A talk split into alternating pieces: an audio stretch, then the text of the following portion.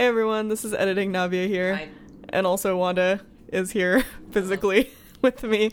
Uh, just wanted to let you know that we're going to be going on a brief hiatus with this season um, after this episode, so we will finish Return of the King uh, when we come back, and so we'll be back on October 31st. Ooh, spooky.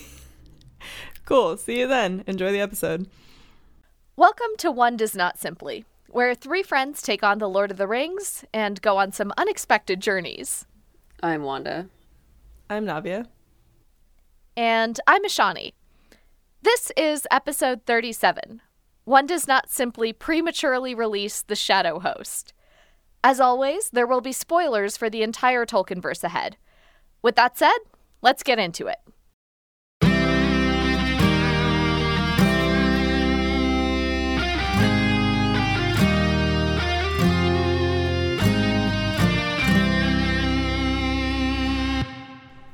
Hey, listeners. Welcome back to One Does Not Simply. um, Off to We- a strong start.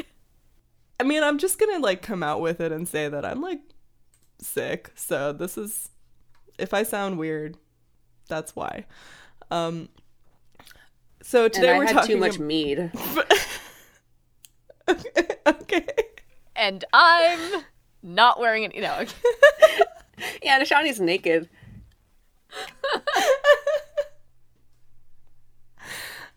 Oh, good, good. The last debate. okay, so we're, today we're talking about chapters 9 and 10 of Return of the King. Um, and these chapters are The Last Debate and The Black Gate Opens. Um, so in these chapters, basically, we are still dealing with the aftermath of the Battle of Pelennor Fields. Um, and Aragorn and Gandalf basically summon up all of the leaders who are currently in the city, and uh, they have a little council, and they're like, "All right, what's our next move?" And Gandalf basically is like, "Hey, we really need to go help Frodo out um, if he's alive. So let's go to Mordor, try to distract Sauron with our puny army, and um, hope that works." And so um, they all concur pretty quickly and they go off to march towards the Black Gate. And then chapter 10 is mostly just them like making their way through Mordor, spending most of the time wondering like why they're not encountering massive orc armies. Uh, but they get to the Black Gate and they see that Sauron has kind of been waiting for them. And um, they treat with the mouth of Sauron, who is an emissary that Sauron sends out of the Black Gate to basically tell them that they have nothing to fight for and that Frodo is dead and that they should just surrender everything to Mordor. All of their best material, all all of Sauron's best bits go into this one. yeah. Um and then basically the the forces of Gondor and Rohan and Dol Amroth and I guess a few other people they picked up um decide that they are just going to fight anyway. And so that's kind of where we have the last chapter of this half of Return of the King ending is with them like in full combat. Um, P- Pippin is there with the army. He is fighting. We're kind of getting the fight from his perspective. Uh, a troll has just fallen on top of him, and and then he looks up and is like, "The eagles are here." Which we'll talk about that choice. Um, anyway, so uh, I guess I, I want to start with this this quote unquote debate that happens. Um, well, actually, let's rewind. Yeah. So who knows if the Eagles are going to show up again? Honestly, the thing that shocked me the most about, not shocked, but that I laughed the most about with the Eagles was that Pippin is straight up like, oh, surely this can't be happening. That was Bilbo's story where the Eagles came in at the 11th hour to save everyone. I must be like imagining it and about to die. Tolkien's awareness that he has already used this Deus Ex Machina and then just does it again anyway. He's like, nope, I got nothing else. I have these eagles here for a reason, and this is the reason. Certainly not to fly the ring to Mordor, but here it is. I mean, what, one thing that I think we haven't really talked about is the possibility that Tolkien himself was working the Eagles into the story at this point because he thought that like otherwise it would be an incongruity to not have them show up at all. Right? That this was sort of a um this was like a halfway solution between having the Eagles just fly them to Mordor uh, and not actually having them in the books. I feel like it's just a reminder of how stupid it is that the Eagles didn't fly them to Mordor. Clearly, they're capable of flying to Mordor. They just did it. Right? And they're capable of getting involved in dangerous situations because they just did it. Like, uh, it, I, I want to have a word with, I think his name is Gwaihir, the head eagle in charge. I don't maybe maybe he's like the eagle equivalent of Aragorn and he just doesn't want to lead. Or maybe like maybe this is yeah, maybe it's just I don't know, something that is deliberately thrown in there as a thing that's like not even really supposed to mean that much. Like maybe it's just it's maybe you're not even supposed to make too much of the Eagles because the Eagles don't really do anything. Like they just like they just come in at the last minute and they what do they do? They pick up Frodo from the mountain and Sam. Well, I think and, they're they're they're to fight the Nazgul, right? Like, cause they have these like fell beasts still. Mm, yeah, they're they're just they're fulfilling the their half of the one good beast to one fell beast rule, but they're like they really just don't. I mean, by the time they show up, there's a, a lot of fighting of the Nazgul that could have already happened. Yeah. We also don't really know how it turns out yet because Pippin passes out as soon as they show up. Yeah, because a troll fell on him. How is yeah, he not which, dead? side note, how is it that Theoden dies from a horse falling on him, but somehow Pippin is like gonna just walk off a a troll crushing him? the Shire folk are really hardy, okay? That's that's what we know about them at this point. Like I'm pretty sure we're gonna get a scene at some point where like somebody sees Pippin under this troll and is like, "Wow, these hobbits are really pretty hardy, huh?" yeah, no, Theoden actually did not die from the horse falling on him. He died of uh, COVID, but it was activated by the horse. oh no. But the CDC doesn't count that as a COVID death. Sorry, we've derailed your conversation entirely, Navia. Uh, yeah, I guess I guess we were gonna talk about the Eagles. Okay. um, I mean, I don't really have much else to say about them other than that. Is it supposed to represent something in that that Tolkien has seen happen in a battle, where like something comes out of the sky to save them, like a plane. it could be a plane. That would actually make me angry if that was the case. If Tolkien is like, if if all of this is just supposed to be a metaphor for like the invention of aircraft. Well, I was gonna say the other thing is that um, people people always complain about this like quote unquote plot plot hole with the Eagles, and I've always thought that was very tedious. But the the real like the real problem is that they introduce the Eagles in like one sentence and then they're gone, and that's like a classic Tolkienism right? Like he just like throws things in for like 2 seconds that are really important and then he like never mentions them again. And in the meantime he spends like 5 pages describing a tree. That's it's not very consistent storytelling and I feel like people who lash out at the inconsistent deployment of eagles are really just lashing out at this particular type of thing that Tolkien does all the time. There's kind of a problem with him using a plot device like the Eagles that as Pippin calls out, and like you said, Ashani, he's already used in The Hobbit. So all of his readers are aware of this piece in this world. And he chooses to use them in like what I would consider probably the most useless circumstances. I don't know if my complaint is that he doesn't talk about them enough more and more just like it's very illogical when they show up. Yeah. I mean, I think I could have tolerated it better if the reason why the Eagles couldn't get involved had been better established from the start. But originally, it was really just like, oh, the Eagles don't really want to get involved in any of this conflict. And and so they're choosing to stay out of it. And then it's like, well, but clearly they're willing to make exceptions and why? Like, um, people are inconsistent, and that's fine, but we don't get any kind of justification about like what kinds of situations are they going to make exceptions for or like what was the thought process behind making that exception it just kind of feels like when he needs to get out of doing something he's like oh yeah i forgot that i have these eagles I mean, it's the same thing with the Army of the Dead, right? That we talked about too, where it's like he's choosing to introduce these elements that could just be massive game changers in all of the battles that he describes, and then they just don't.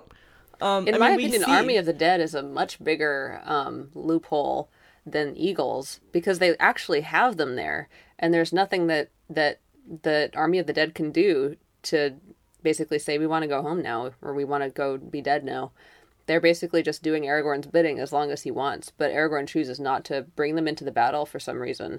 And it's like we oh, actually okay. get to see in this chapter that scene finally where like Legolas and Gimli are kind of telling the story of where they've been this whole time to the hobbits and they talk about Aragorn like taking over this these ships and then at the end of them commandeering the ships he's just decides to let him go. He's like you fulfilled your oath. Goodbye. I'm going to go fight a massive army of orcs without you now. Um and there is no explanation. He doesn't talk about like why he did that, why that constitutes the fulfilling of the oath. Nothing. Yeah. It's it, it does seem like it it makes it makes the whole scene seem like a lot more mystical, which I like.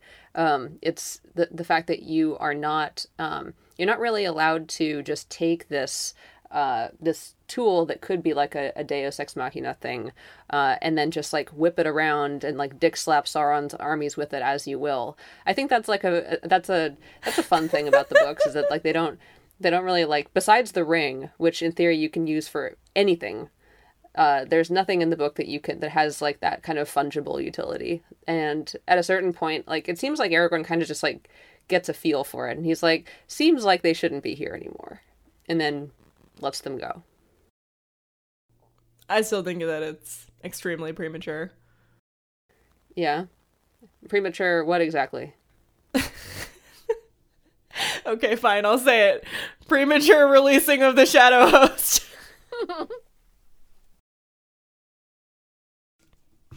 I don't know. He needs some ghost Viagra, I guess.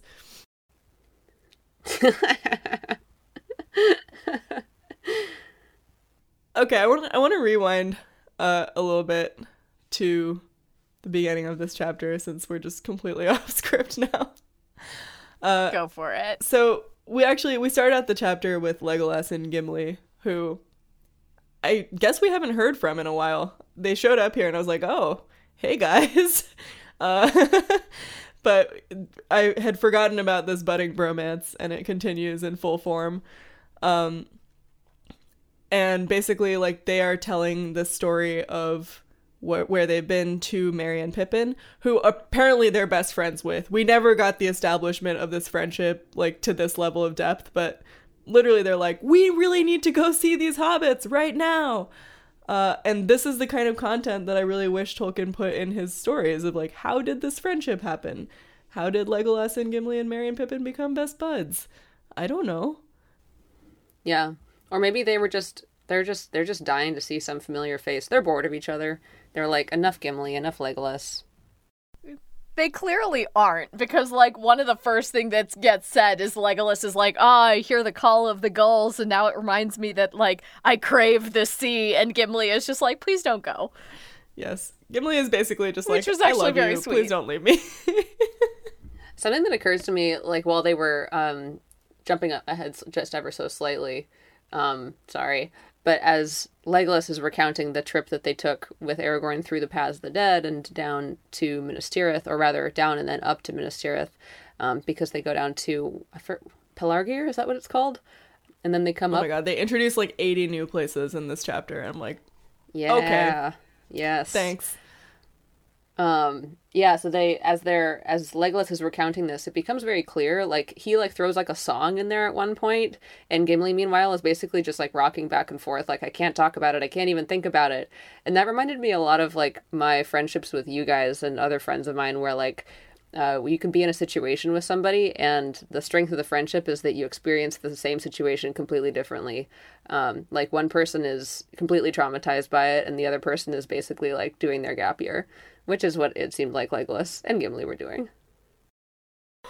I'm so curious what situations you thought of with us that have been like that. like now I'm just sitting here going back in my memory going like what were the times where it seemed like one of us was really just not having a good time and the other person was obliviously out like picking flowers. What are you talking about? We went to high school together. okay, well fair. Did were any of us having a good time then?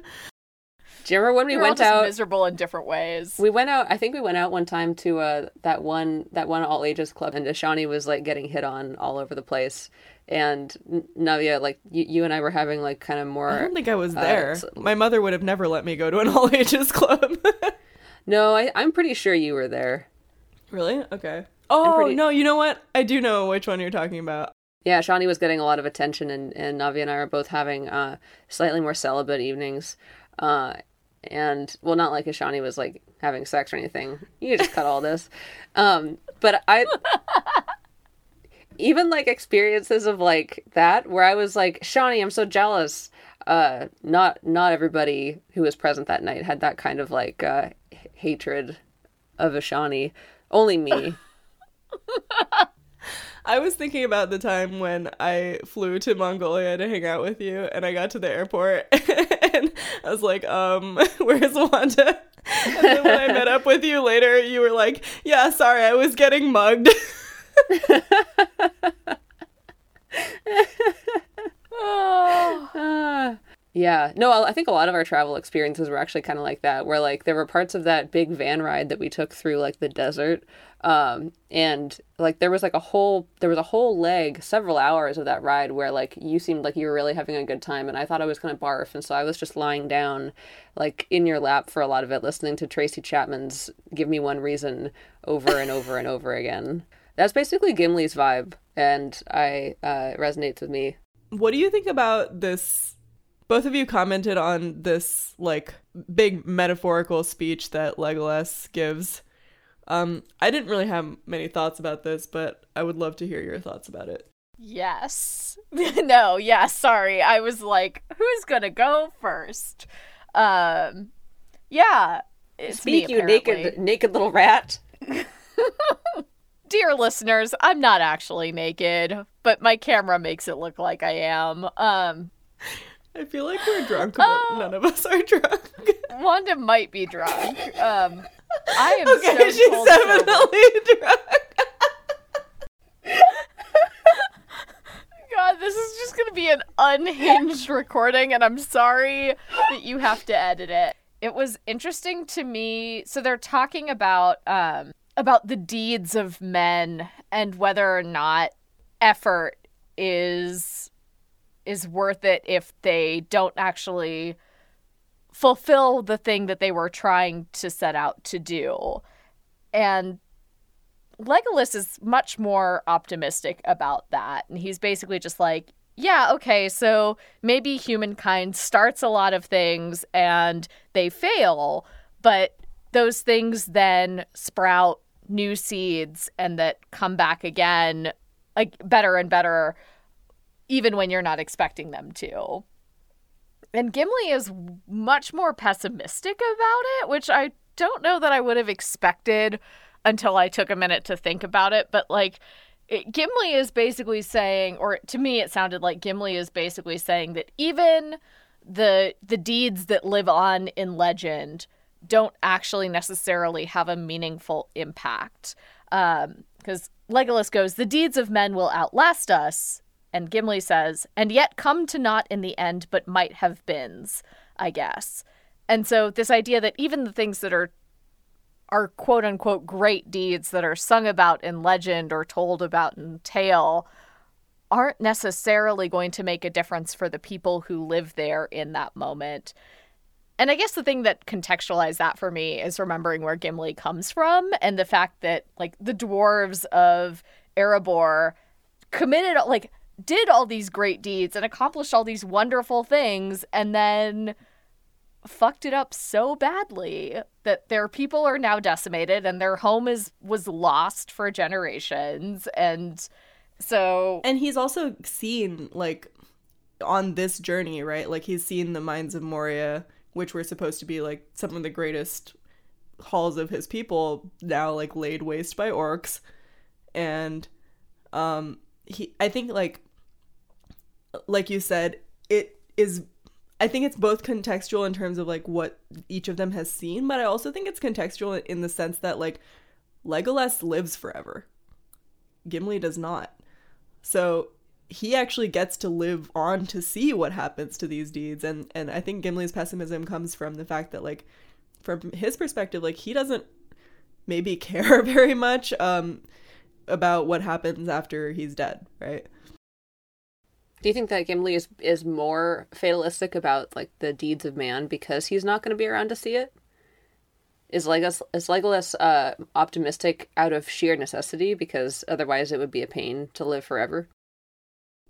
Oh, that's an interesting flip of that. I was thinking like Legolas will actually just get to see the results, so he can he can afford to be more optimistic. But I also like the take that like he has to be because that's the only way. Yeah, yeah, it would be really grim yeah. to live forever if you're sitting there going like, well, nothing means anything if you can't if it isn't successful. I also think it's the the the really beautiful thing about this conversation, aside from the like the friendship that we see like them act out, is also that they are um, there's you don't you never get this question answered in the books. Um, it's a speculation, and they're both speculating in in different directions about what's going to happen in Middle Earth, like after both of their civilizations are gone and only men remain, and it's like uh it's it's I love these parts of the book, right? It's like the like that break where it's like you I don't know, you just you you get to think about what what exists in the world beyond the text. And it's the polar opposite of the other thing that Tolkien does, which is long screeds about what happened a thousand years before the events of the book began. Well, and I think, like you, Wanda, I like the speculation about the meaning and the impact of current choices in the future much more than I like the the random asides about things that happened a thousand years ago that may or may not have any meaningful impact on what is happening now. Like I'm thinking about when we int- get introduced to the mouth of Sauron in the next chapter. Like right away, we get a whole paragraph that's just like, oh, and here's what people speculated about his origins, and here's a like a five sentence backstory drop about this guy. We're never gonna see him again. Like that to me really did not matter at all, and I was just like, okay, he's. Can we just move on? Eh, but I'm glad that he took the time for Legolas and Gimli.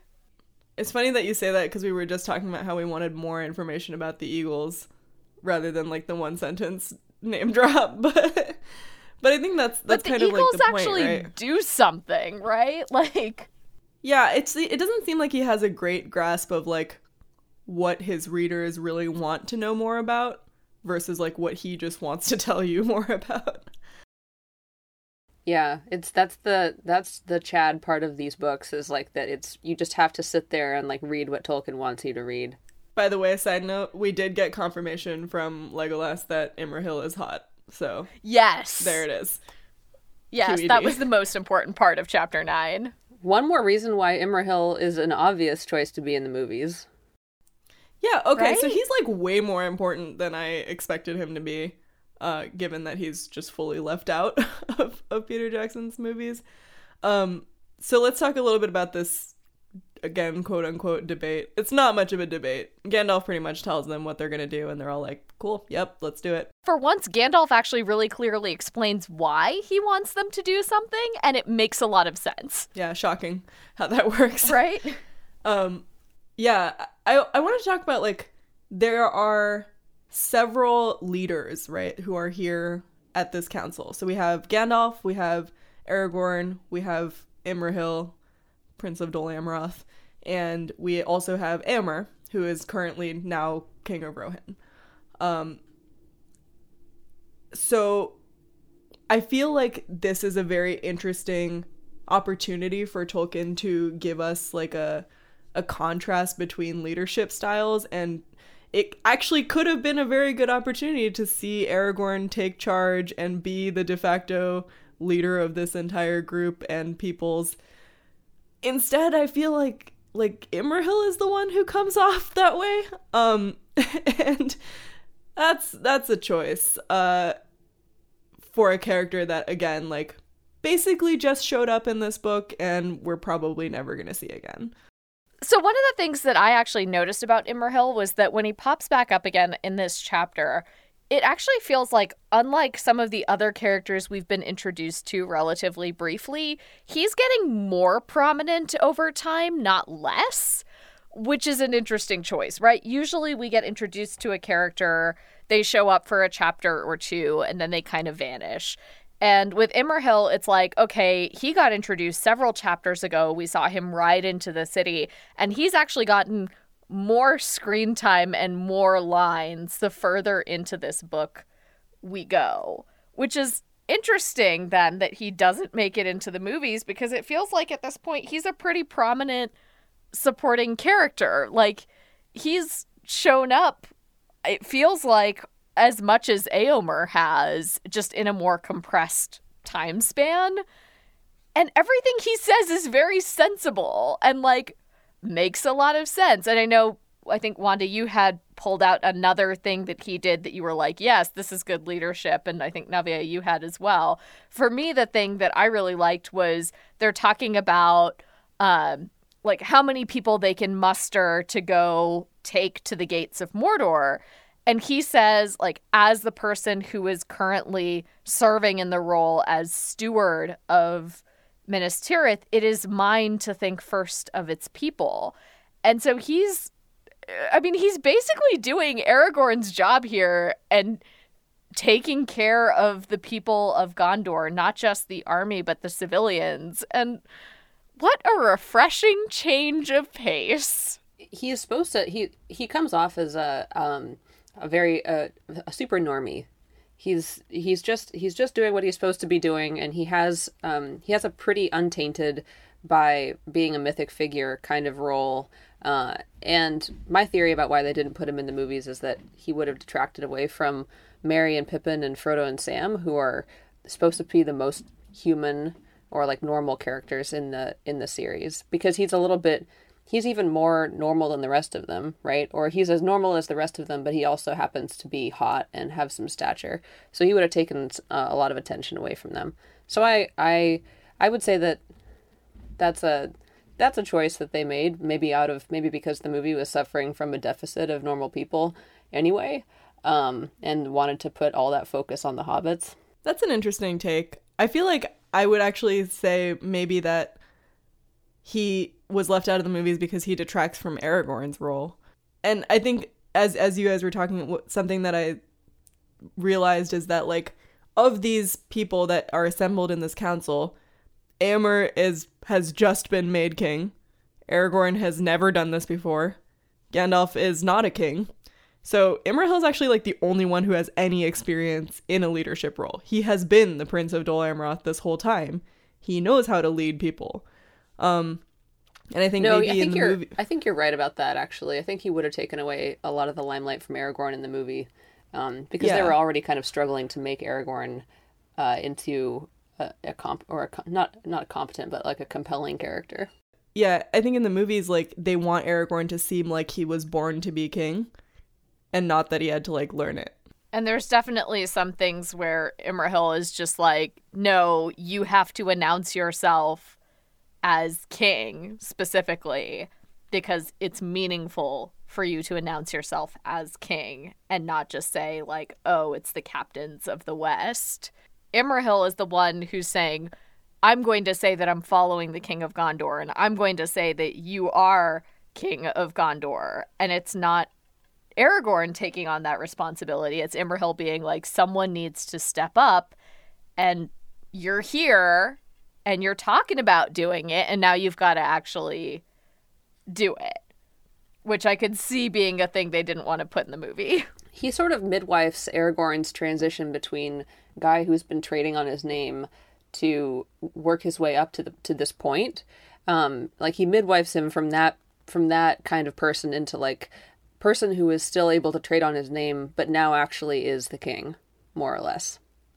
Um, and and in that in that passage that you just talked about, he he goes, you know, when Aragorn's saying, "Okay, I think we should take Gandalf's advice and send as many people as we can to uh, the Black Gate to distract Sauron from Frodo and Sam," Imrahil just goes, "Your wish is my command. Like you, I you don't need to convince me. I'm going to behave as though you're my king, because there's like he's like he understands like there's nothing else to be done at this point. It's not like he's going to be king. So he's a very normal person. Um, and and that's like the way I think that's that's the that's uh, that's all part of the uh, the case that Tolkien is trying to make for um, monarchy being rescuable, which I personally disagree with, but I think is like speaks to speaks to Tolkien's values around like there being by necessity more than one smart and capable person in even a monarchy. Yeah. And I like the way you framed that, that he's the one who's essentially midwifing this transition. And I will say now I'm a little sad that we didn't get a version of the movie where we had like kindly father figure Theoden and deranged father figure Denethor and then hot zaddy father figure Imrahil to mentor Aragorn. Because damn it, we deserved that. That would have been really good. It's making me like a little bit more sympathetic towards Aragorn, I think, to see him in this role where like he really doesn't know what he's doing. And I think Tolkien like putting that part in and like letting us see him learn from other people uh, makes him to me like a much more sympathetic character. At this point, I'm actually going to be really upset if Imrahil dies because I'm very attached to him. He doesn't die. Sorry, spoiler alert. He's gonna be at Oh, Aragorn's no, that's good. That's good. He's hot and competent. I'd be sad if he died. Yeah, I would I'm be really sure sad at the also if they actually had him in the movie and it's just like a nameless extra who just shows up in the credits. It feels like the kind of thing that they would have like cast someone for, and then like while they were filming, been like, I don't know about this. Yeah. Also, uh, I, you know, to the extent that they were trying to do this as much as possible, missed Easter egg opportunity, uh, casting like Andy Samberg or something as Imrahil in some kind of secret deleted scene. Andy Samberg was how old when? Like two, I don't know. No, but I mean like 20. He- That- he's probably that, like ma- that kind makes it funnier. A baby. Um, so I want to I want to move on from Imrahil for a second to talk about um this conversation with the mouth of Sauron, uh, because basically what happens here is that the mouth of Sauron comes out. Also, just I, with the eye of Sauron and the mouth of Sauron, I just I'm loving just the imagining all of the pieces of Sauron wandering around as different entities, like I can the toe him. of Sauron, the bicep of Sauron. the dick of Sauron. Anyway, Sauron has just contracted out to someone who's and he's just like, "Please go have sex with people in my name." you, I appoint thee the dick of Sauron. I, I appoint you the self confidence of Sauron. Anyway, I digress. Um, The inner so the voice. mouth, the mouth of Sauron comes out, and basically he has Frodo's um, mithril coat and a couple of other artifacts that Frodo's been carrying around because, again, when we last left Frodo, he had been captured by the orcs, and Sam had just taken the ring and sting from him. Um, and so the mouth comes out and is basically like, Frodo's dead. Uh, you're you're screwed.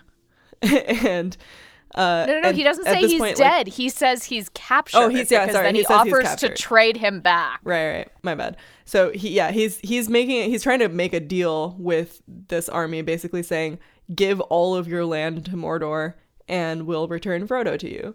And Pippin immediately like reacts like he cries out as soon as he sees Frodo's stuff and Gandalf is like shut the fuck up. And and Gandalf makes this this super in my opinion badass move where he just like completely calls the mouth of Sauron's bluff on this um and is like you don't have him we're going to fight you anyway. and I I was reading your notes, Ishani, and I this was a super interesting point that you had put in here because I was when I was reading this, I was like, oh wow, like is Gandalf just going balls to the wall and is like, fuck it, we're going, we're we're gonna fight no matter what. But I reading your notes, it seems like he might have actually deduced that one of the hobbits is still alive and or sorry, I shouldn't say alive. One of the hobbits has not been captured. Um, do you want to like talk through this reasoning a little?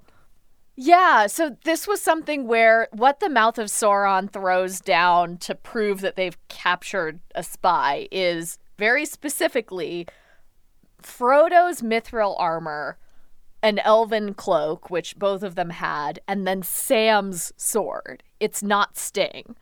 And so I had to go back and see, but in the end of the last book, at the end of um, like when we leave Frodo and Sam, Sam leaves his sword with Frodo and takes Sting instead. And so Gandalf obviously doesn't know that part. But the fact that the mouth of Sauron then says he refers to a spy in the singular multiple times. He says, We have captured your spy, not your spies. And so Pippin sees all that stuff and I think recognizes, oh, that's not Frodo's sword. And so initially, I think we're meant to think, oh, everybody there thinks both hobbits have been killed. But then the mouth only refers to one spy. And so Gandalf, my sense is that Gandalf realizes the mouth thinks they've got the only hobbit who was there. They think they've got the one person that got sent on this mission. And they don't realize that there were two people because they're not trying to play like they have both of them which they could have done, right? They have both of their stuff. If they'd had two people, they could have been like, we have both of them because they have things from both of them, but they didn't realize that they had things from both of them because Sam swapped swords.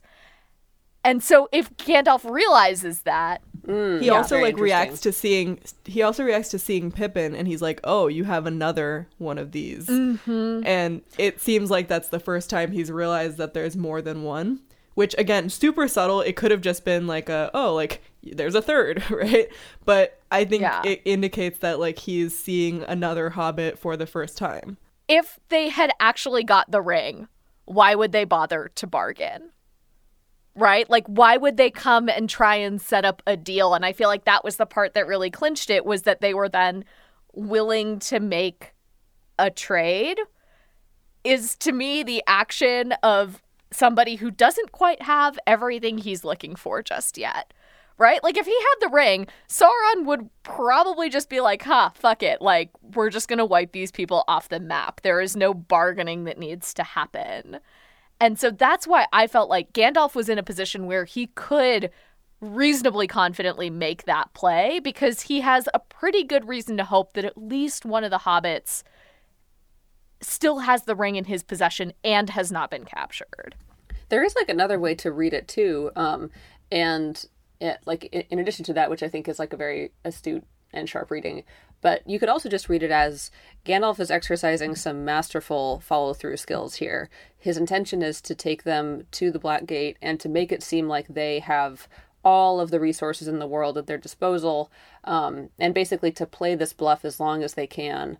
Uh, and to to draw out Sauron's forces and Sauron's attention by making him think that he uh, it, that it's a good use of his time relative to any other threats that might be cropping up in different places, right? And and Gandalf is basically just uh, you know uh, seeing a wrench thrown into that plan because it's possible Frodo and Sam have been taken captive, and he's just pushing through. You know, I love this line. Uh, I'm not like I, I don't have the book on me, but it's like where he says, um, "Have you like have you really like been so fucked over by like our performance in battle that you're reduced to haggling with us?" And it's like it's it's the kind of thing where like, um, it's it's like completely insane to say that from like a political perspective. Like you're you're sidestepping the offer of a bargain absolutely, and you're just going like, what like. Why do why do you think that we would want to bargain with you? Uh, and I think that the the the like the gamble that he makes there by like just sticking to the plan really pays off because the mouth of Sauron is like really really pissed off by this, and then I think that like clinches for everybody there that like oh they're Sauron's hand is weaker than it appeared to be for a second there because, you know, if it was if if that was really the case, if they were really like in the bargaining position that like they thought that they were in, then they wouldn't be so pissed off to see Gandalf rejecting the offer of a, bar- of of a bargain. Yeah. And I mean Gandalf is in like a situation here where like there isn't really a decision for him to make so much, right? They're already here.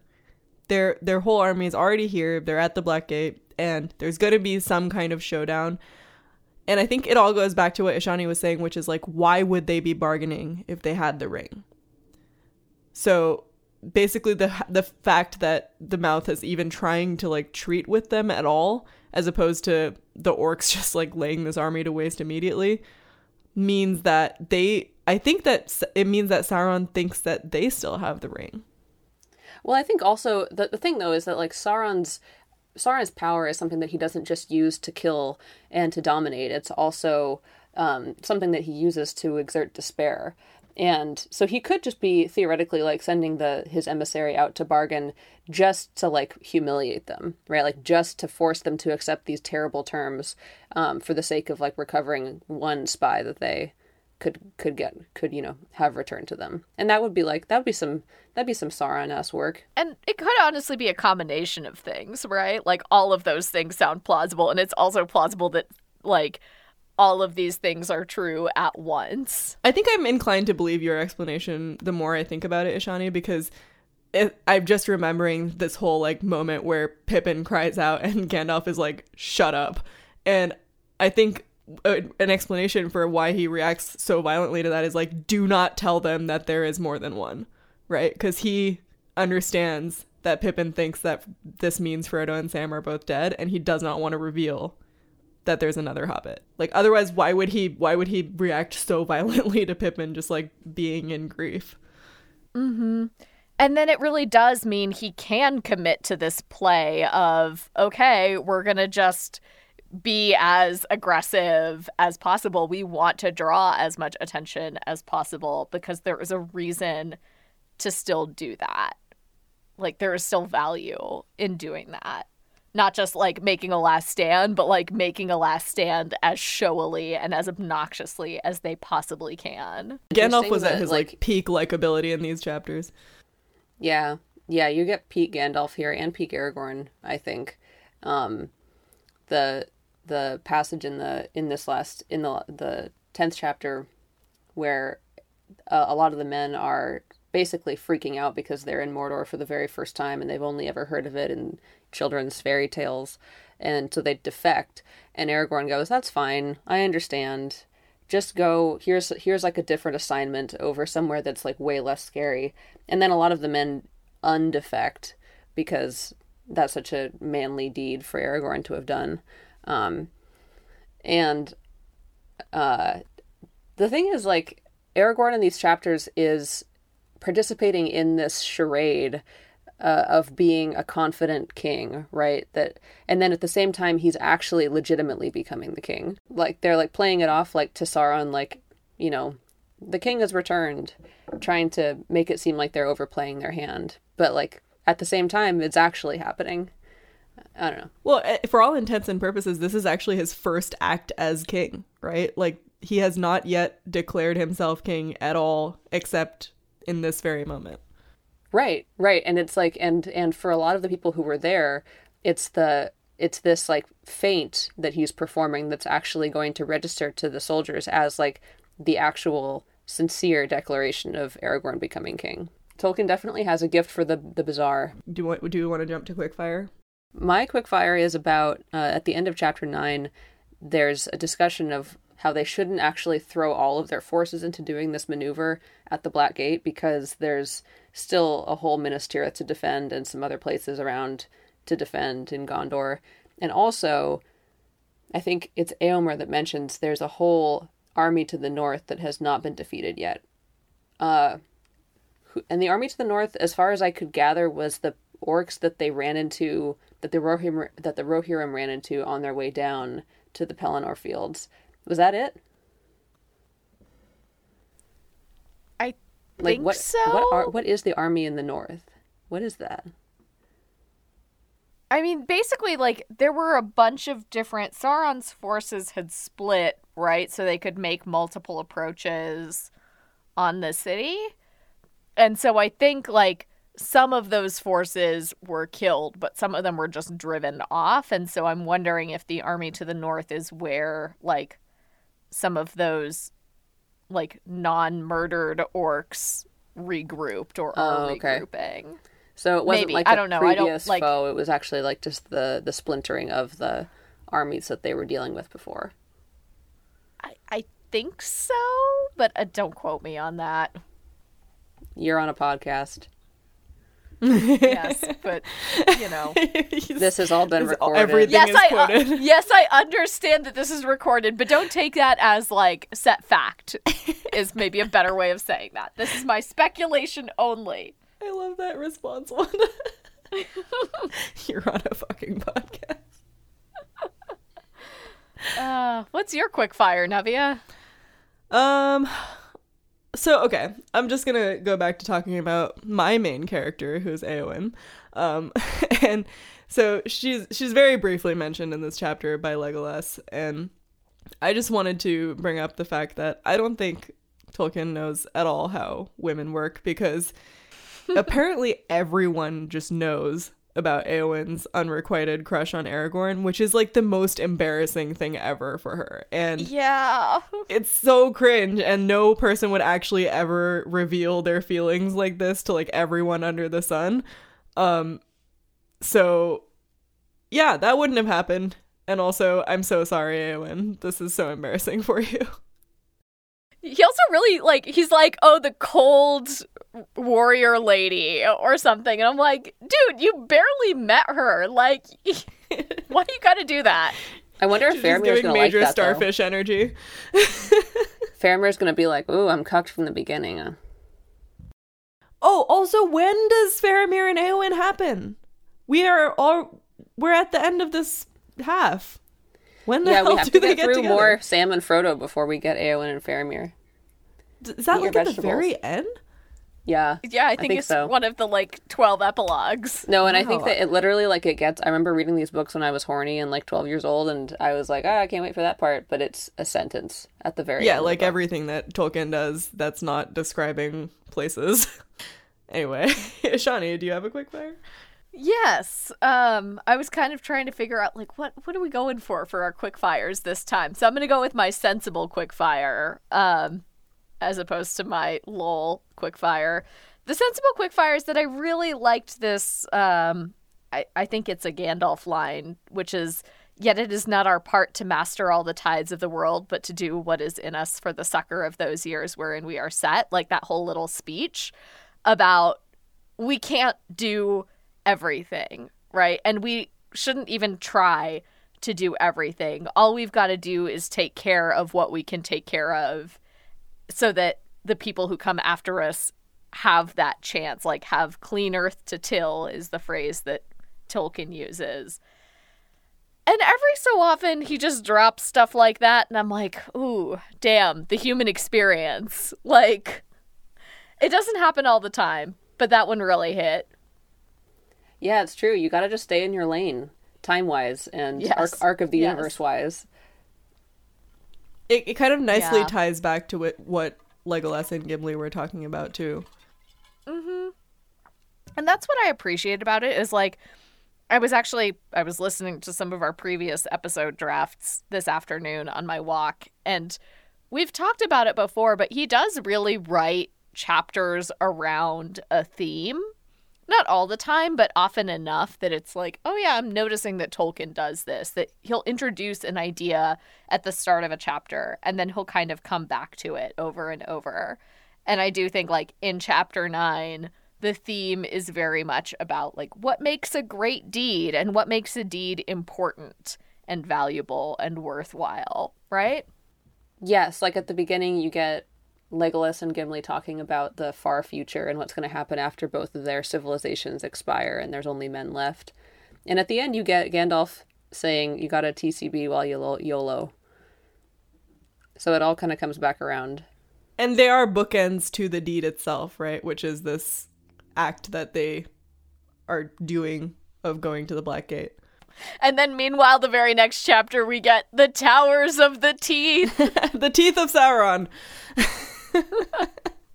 his dentures that he keeps in a little jar by his bed.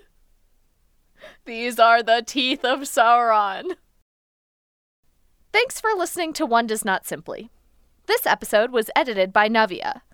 You can find us on Twitter at ODNSPod and Tumblr at One Does Not Simply Pod. Special thanks to Andrew, Sneha, and all of our listeners for joining us on this journey. If you like what you hear, give us a rating or a review on whatever platform you listen to.